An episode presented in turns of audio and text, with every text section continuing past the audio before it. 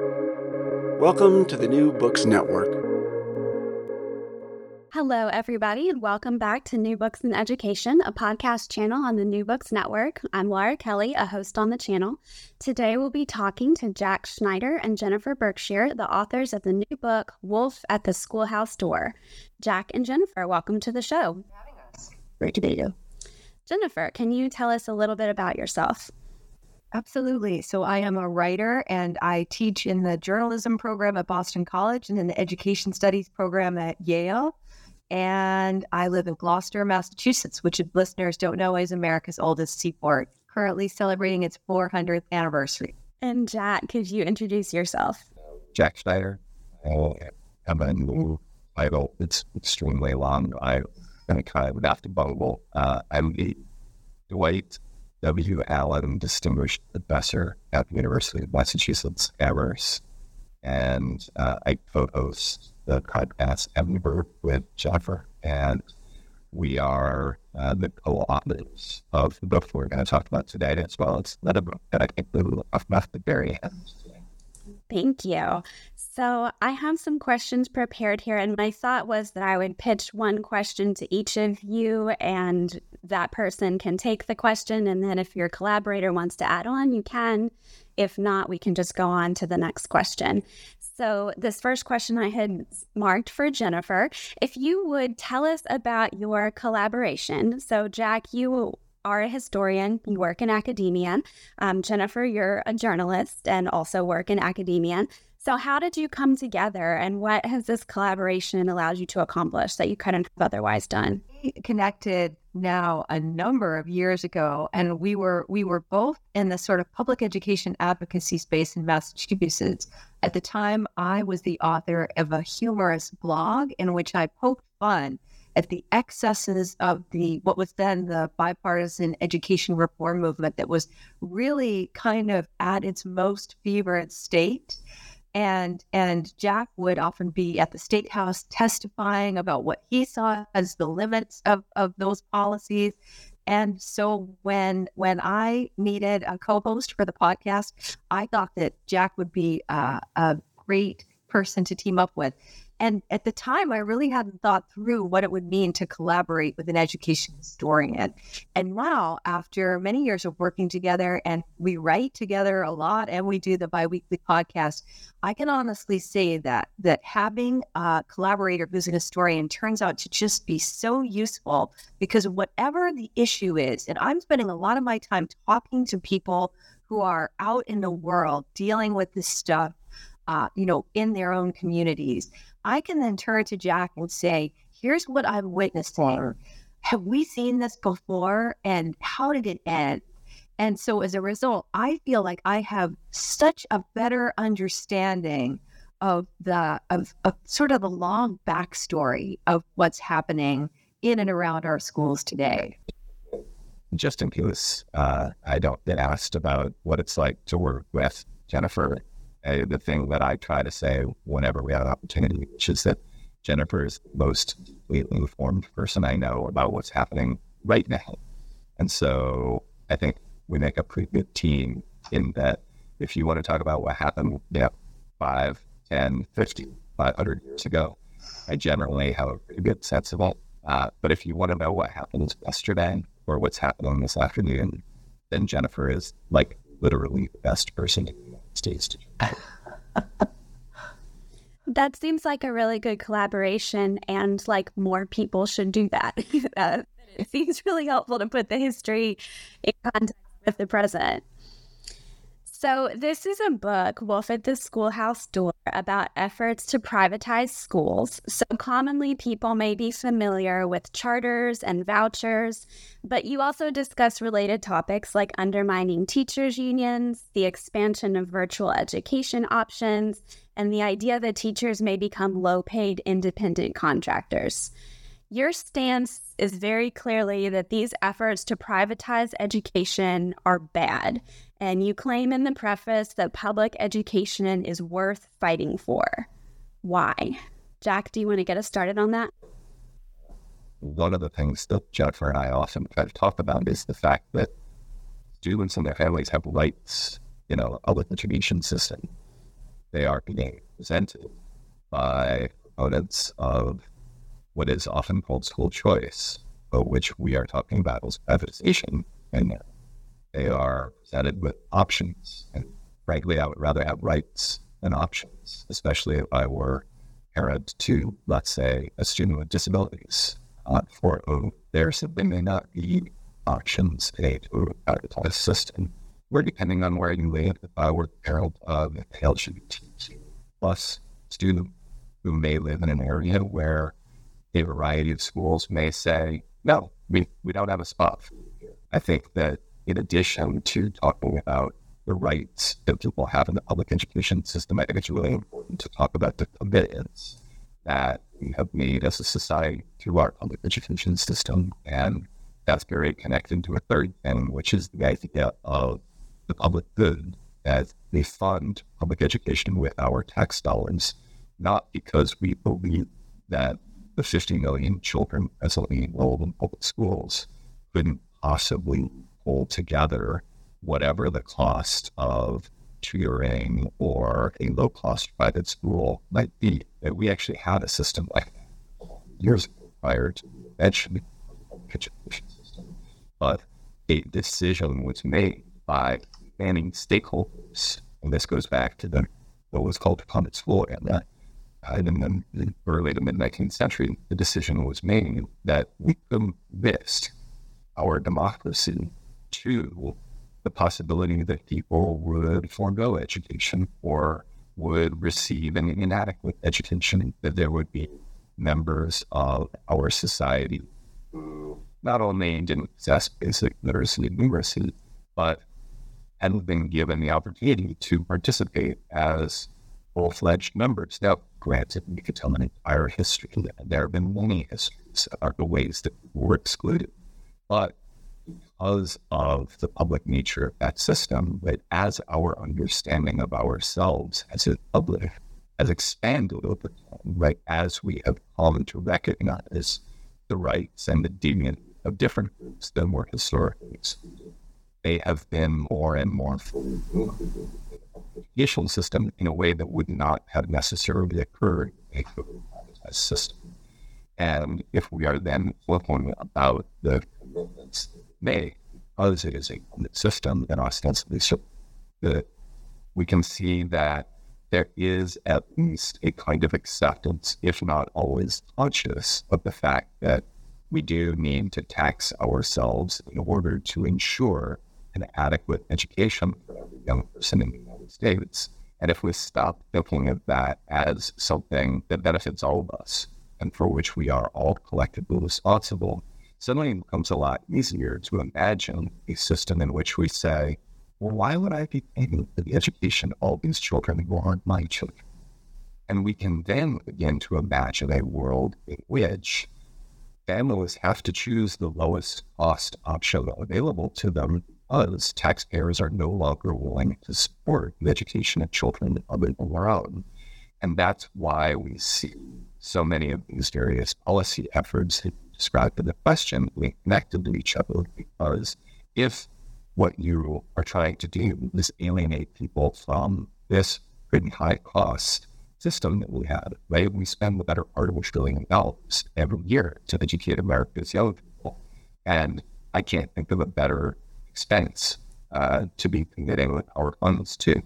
But if what you want to do is eliminate that pretty heavy expense that taxpayers are responsible for, then along with the option of you know a private school voucher, what you need to begin thinking about is how are we going to begin radically reducing costs? That's where you get things like the idea of virtual schools, micro schools, um, teachers as gig workers, schools without teachers where students just sit in front of tablets all day long. It's a very frightening world. And just heavily to book, we referred to the final third of the book as the Black Mirror section of the book, but it turned out that it wasn't that at all. It was just the crystal ball section because we're already very much in the world that we thought we were really scaring people about. And it turned out we were just informing them about what actually.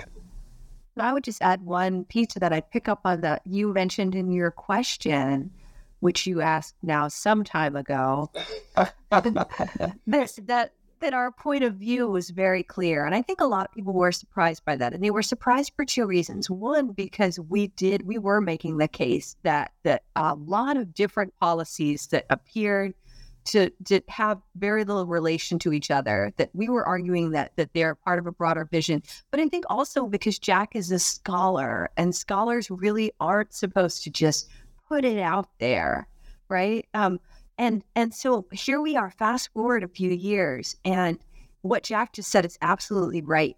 That there is much less hesitancy on the part of proponents of this vision about hiding what their ultimate that their ultimate goal is. And so now, if anyone, our book feels like it's, you know, it needs to be made, the case needs to be made even more sharply. And I think that's what we're trying to do next time around. So you all led right into the next question. So you open your new process with we were trying to scare people and you you had to write a new foreword to the most recent edition to the book even though the original book just came out to st- say that privatization is advancing much faster than you anticipated with your first edition. So, can you paint us a picture? And I'm going to start with Jennifer for this one. Paint us a picture of the dystopian future or as you say, the dystopian present that you're warning against with this book? Yes, the dystopian uh, future, which is coming rapidly, is one in which the burden of paying for K 12 education will be more and more shifted to parents themselves, and they have to navigate a complicated, unregulated landscape in which their kids have no rights, they have no rights, and the schools are empowered to discriminate. And it's a big part of the reason why Americans have been so hesitant to embrace this vision for so long, right? That anytime you put private school vouchers up for a vote, people voted down. They don't, they're deeply uncomfortable with that idea that we're going to pay for for uh, either discrimination with tax dollars or for sectarian education with with tax dollars. So that what I just described is actually moving towards us really quickly. Uh, we're now up to in the where you know school choice proponents are are calling this the season of school choice. Six states now uh, let. Um, uh, parents spend taxpayer dollars on the edu- quote unquote education option of their choosing. The goal in all these states is to reach what they call universal choice. And what you know we we were joking that we referred to the last section of our of Wolf the Schoolhouse Door as the Black Mirror section, and I think people when they said that they they were thinking in particular of our description of the goal of unbundling education from not just schools but place more broadly that Instead, just like you might divorce from your cable company and embrace an all streaming lifestyle, that's really the vision for schools that you would choose an array of education options through a vendor. And, you know, maybe a course here in the morning. Betsy DeVos described this brilliantly at a talk she gave in Cleveland, where she had a rural student in the Dakotas, and he would spend his morning working out in the bean fields, to a great book seminar. And then maybe he would go off to his internship at the John Deere uh, factory. And then finally, he might finish up at a local charter school. Well, of course, there are no local charter schools in rural Dakotas because there isn't enough population to support that. And I think that's where, you know, people look at that and they think, this is crazy. This is a lonely vision. This is not what we want. So, you know, and you just said this, Jennifer, that vouchers are unpopular and people vote them down. You note in the book that most American kids are in public schools. Most Americans feel good about their local schools. Most Americans want us to have public schools. And as you said, vouchers are unpopular. So, who's pushing this and how are they managing to be so successful? Jack, do you want to take that? Yeah, this is the old street or folks on the right don't believe that the state should play a very powerful role in American life. Um, one of the things that Jennifer has uh, said has emerged for her as uh, a takeaway from our podcasting and writing together is that there is a group of folks who has been angry since the New Deal and has been hell bent on on making the kind of society that emerged after the New Deal, during Deal. And you can really see it beginning to take shape as we argue in the book during Barry Goldwater's run. It was a really galvanizing time for young conservatives like Ronald Reagan, who at one point in his life had been a union leader and a supporter of FDR. And these young conservatives then came of age in the 60s, 70s, and 80s and built institutions. They were very effective at that. And so we see organizations like Cato, like the American Enterprise Institute, like the Hoover Foundation, like uh, excuse me, the Hoover Institute, um, like uh, like state level organizations, right? When Mackinac Center in Michigan, uh, eventually the Goldwater Institute in Arizona. You see these organizations not only being created, but also working together in a collaborating and effective way to lay the groundwork for long term policy goals. And they happen to have pocketed funders, right? So the Koch brothers are a great example. Go to the origins of any of these organizations and you find the Kochs or their father involved in some way. And the same is true for lots of conservative millionaires and billionaires who have worked to lay the groundwork, not just through the creation of these organizations, but through things like model legislation being proposed by the American Legislative Exchange Council, ALEC, or through policy being floated to different state legislators in red states, where the idea was we can begin this long term education campaign. And then there was an actual concerted effort to begin lodging small victories that, as it turns out, those on the left, at least the center left members of the Democratic Party, were complicit in aiding them in winning victories on over time. The best example of that would be charter schools, right? For those on the left, charter schools seemed like, to borrow a phrase from uh, the Cold War, the end of history. Right? No longer does the right and the left need to fight over um, the role of markets in schools, where the right would advocate for vouchers and the left would advocate for additional public schools. Charters could be the final compromise, right? They are public schools that are governed by the state, but they have an element of choice, and uh, the market built them.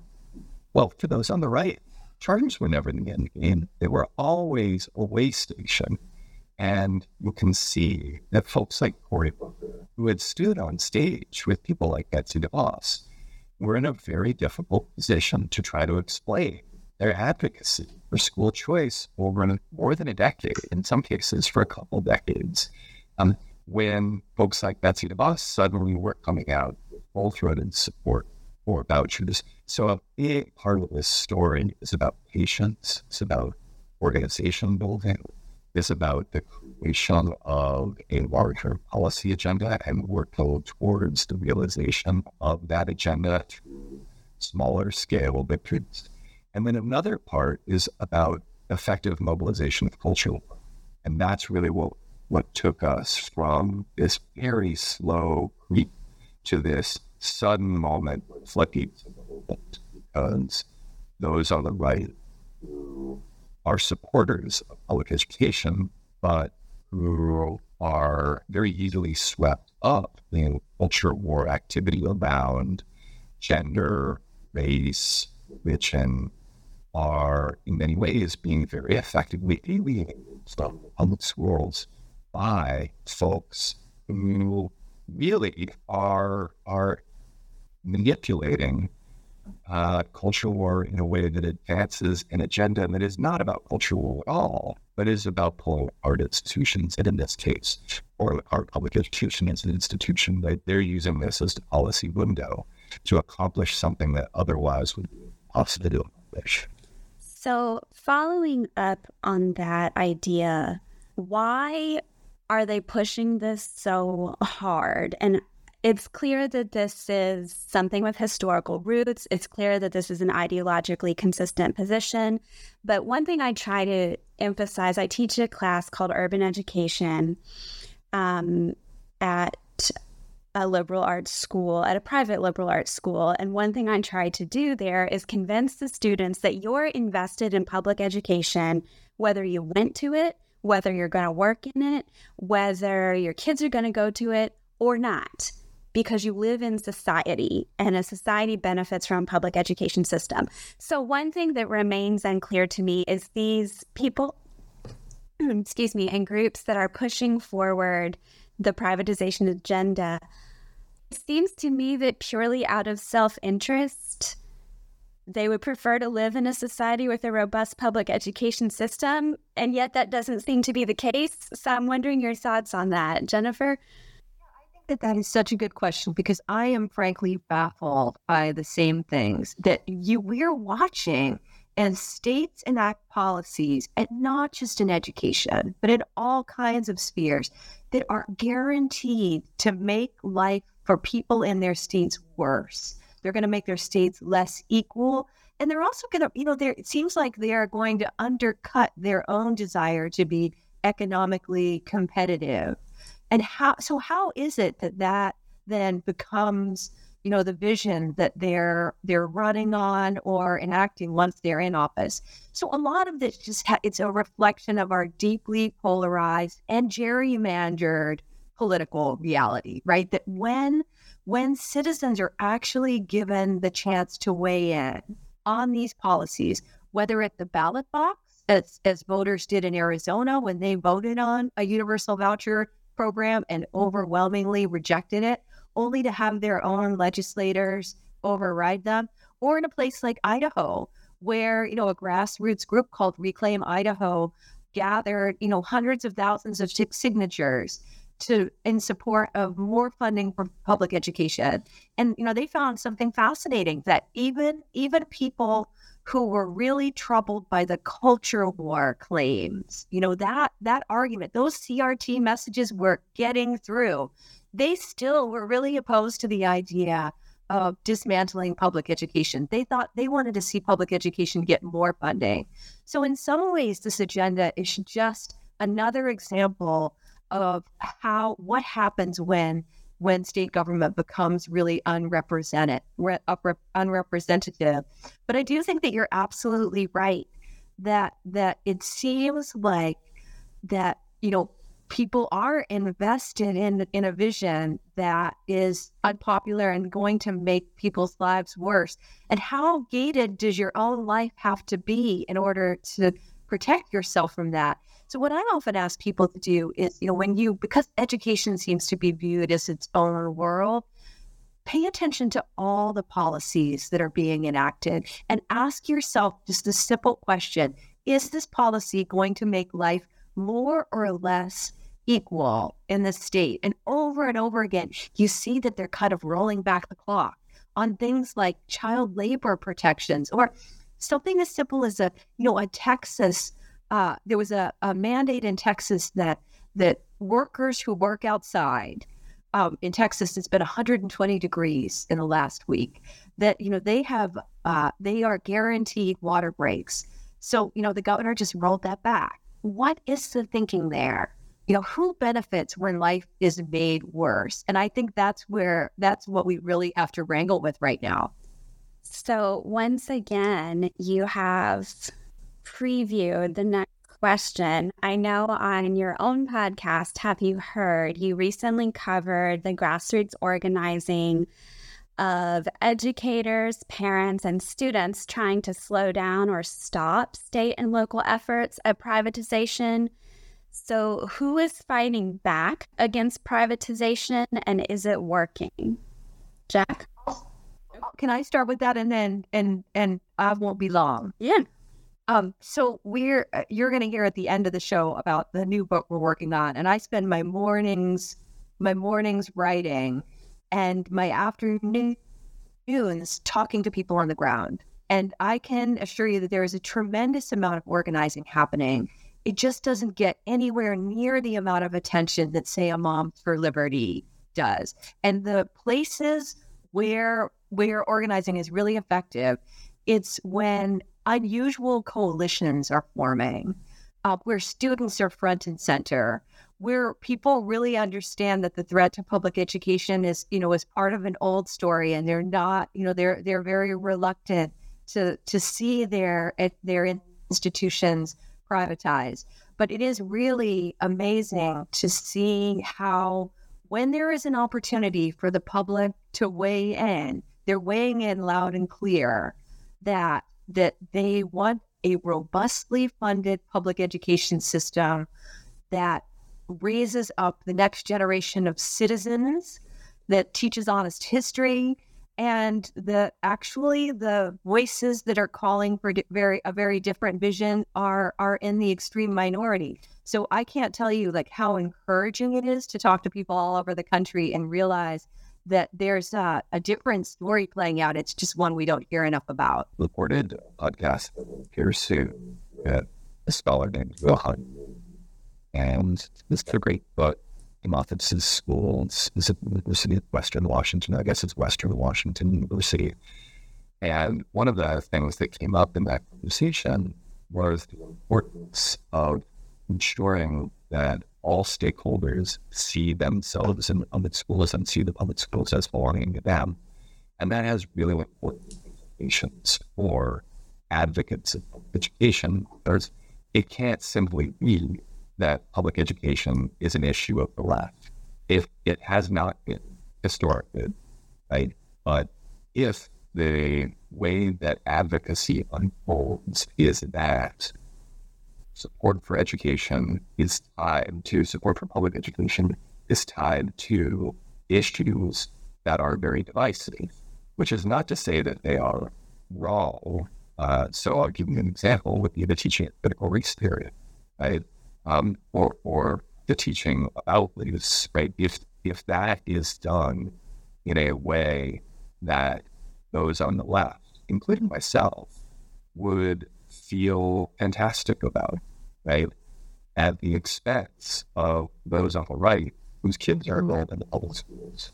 Right? I think the risk there is that those people will be even further alienated from public education and no longer see any purpose that was supporting it. And, and that's, I think, a really important and not obvious thing for us to bear in mind is that winning a victory is actually self-defeating in a lot of that, which is not to say that we don't stand up for the rights of LGBTQ plus kids, right? We do. They have rights, actually, fortunately, and they matter. And we need to make sure that that's the case in every school district and every school. And the same with regard to teaching an open and honest history of uh, America's uh, racial past and dealing with America's racially unequal present. If there's a lot that is political, but which is also an ethical issue, right? And for many of us, a moral issue that involves standing up and fighting for things that actually will probably alienate some people. And that's unfortunate but necessary.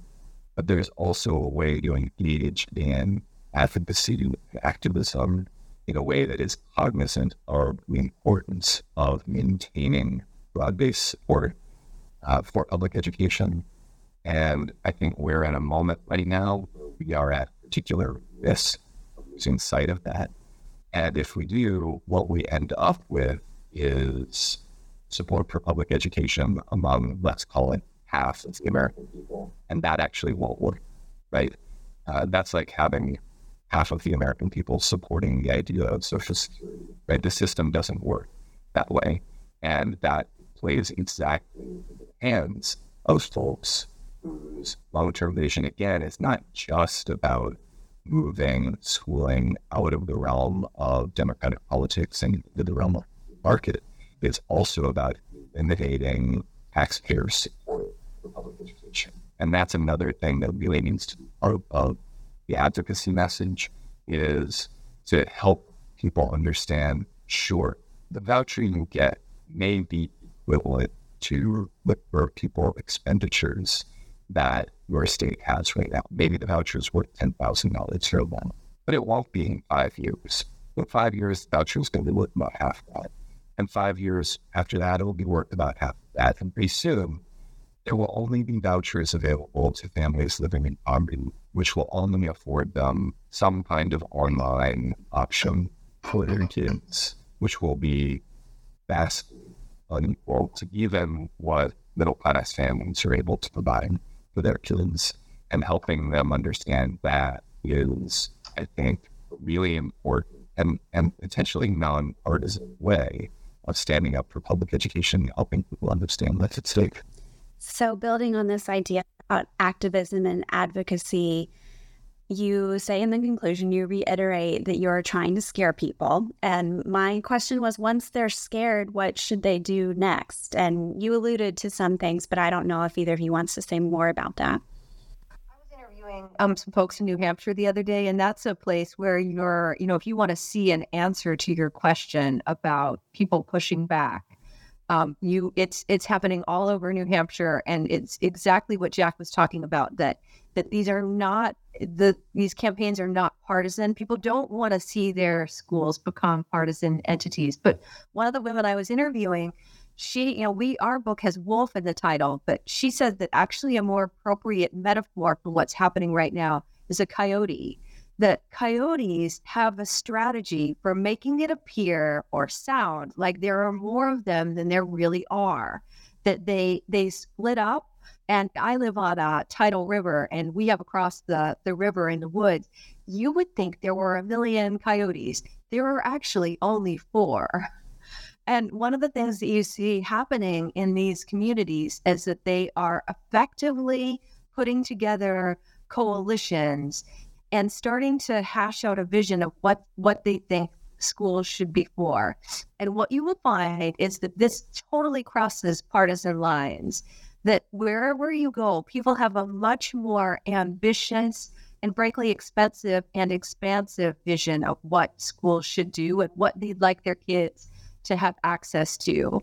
And i think that that that also needs to be sort of part of the conversation. We can't just be against something. We can't spend all of our time clicking on links um, about you know here's the terrible thing that Moms for Liberty did this week right? Like it's on us to figure out a way to talk about what public schools are for that broadens the tent of people who believe in it right? And that's really the only way that, you know, like, yes, we wanted to scare people, but I think now that that people really are scared. And so now they, you know, they need to connect with one another, start talking to their friends and neighbors, and be part of a broader conversation about why we have schools. The only thing that I would add to that, I think Jennifer's exactly right. One of the things we talked about is the fact that folks are determined to dismantle public education are actually pretty small in their overall numbers. And Moms for Liberty is a great example of that. Right? The outsized media coverage that they get would suggest that they have membership of hundreds of thousands, if not millions. But if you actually look at you know who the folks are who are, for instance, filing petitions to ban books, right? The numbers get pretty small really. And the metaphor that I was using in some conversation of ours is that of multi-level marketing. That really this is an effort to try to scam Americans by engaging in this kind of door-to-door activity where you then bring them on as potential recruits of further members. And in multi-level marketing, the political version, right? The thing you're selling is conspiracy. The thing that that thrives on is the idea that you are a legitimate left to the status quo. And one of the things that's then important to remember in our advocacy is not that moms for liberty is a dangerous hate group, right? Which they're being labeled as. Now, I think there is a case to be made for that being true. But I think it's also the case to be made that they are a fringe organization with very few actual members and even smaller numbers in terms of active people working on the ground, going to school board meetings, challenging books in libraries. And what that does is it actually deflates their ability to recruit people into this multi-level marketing scheme, where if what they are selling then is a conspiracy that people view as illegitimate, fringe, and unappealing. Right? It's very hard to then bring people on to start selling that to their own friends neighbors, as opposed to if they're in danger, right? If the left has labeled them as a threat, suddenly there's a kind of legitimacy there, right? Uh, you're you're Avon now, right? You're Herbalife, you're Cutco, you know, you you've got a product that you can actually sell. And so I think that a really important part of advocacy has to be about undermining their ability to sell that conspiracy. So, as our last question, I will ask you, what are you working on now? So we are we're working on a book that is aimed at the most general audience we're capable of writing for. It's meant to be a guide for anyone who just is trying to make sense of why the schools are on fire. And you know, our a, a lot of people read our book. It's done quite well, um, but it's still, you know, it's not accessible to people who don't know anything about schools, to people who aren't familiar with how school districts are organized. They can't rattle off acronyms, and so we need to write for those people too. And I think what's kind of interesting is that you know where we're accepting that. We're accepting that, you know, the, that sentence that I just spent all morning crafting, it's possible that somebody's going to skip right over it, but they'll look at the graphic on the page. They'll read the sidebar. And so we are trying to make the the case in as really as simple and compelling a way as we can that that public schools are endangered and that fighting for them is really important. And also holding up those models that I was talking about where communities are, uh, are effectively pushing back. So when I interview people in the afternoons, when I've done my writing, I ask them what kinds of questions did they get from people? And what would they like to see a book like this address? And people answer without any hesitation at all. And it's been enormously clarifying and frankly kind of liberating that you know you wouldn't believe how how little you actually need to say when there's this amount of urgency. One of the things that we're trying to do in the book is help people understand the connection between the culture war that's happening in public education and the long-term agenda that we spend most of the world's White House store. Because I think most Americans are aware right now that there are things like hands on transgender kids using a background that they appropriate for themselves. There are attacks on transgender athletes. There are bans on uh, NCRT or um, there are controversies around, for instance, uh, key programs, African American history course. People are aware of that. And I think people often see as separate the voucher bills that have rolled out in a couple dozen red states.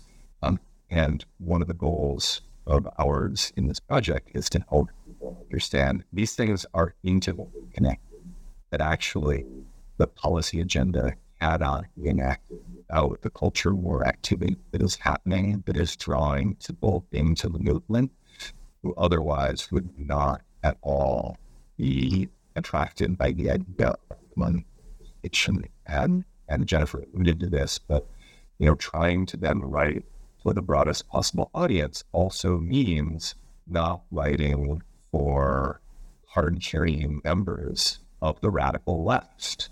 And that's actually been a real challenge. You know, I think that we're we're deluding ourselves if we think that we are going to reaching a lot of uh, red state Republican diehard voters here, but I think that it is quite possible to write a book that allows those folks to say, well, in this chapter, Jack and Jennifer thought right? I'm not a fan of this particular chapter, but there is some good information.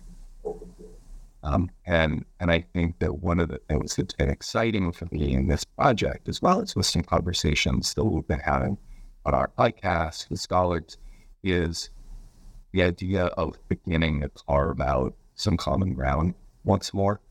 Um, that actually was something that I was very committed to early in my career. Uh, I, for instance, started a blog with Michelle Rhee, who was much reviled by the left for her work in Washington, D.C. as superintendent there and her collaboration with folks uh, who made for Superman um, and as being a kind of symbol of the corporate reform and love her work in the nonprofit sector. Um, and and I believed firmly that she and I could find things that agreed upon and that might allow us to then shave off the fringier elements of what we each believed that actually would not make for stable and sustainable policy in education. And I just haven't seen it as more practical to be a common ground person in the past 10 years. Um, it has felt very urgent and necessary to be somebody who is, you know, uh, a, a, bit more towards the vanguard. Um, but but I do like the idea that is at the heart of this book of once more trying to carve out some on the ground to say, actually, there's a lot that can still go on, and that those of us who are working so hard to divide Americans from each other are smaller in number than those of us who see something for all of us, particularly education. Well, thank you so much to both of you for coming on the show today. I really appreciate it. And this was fun. Thank you.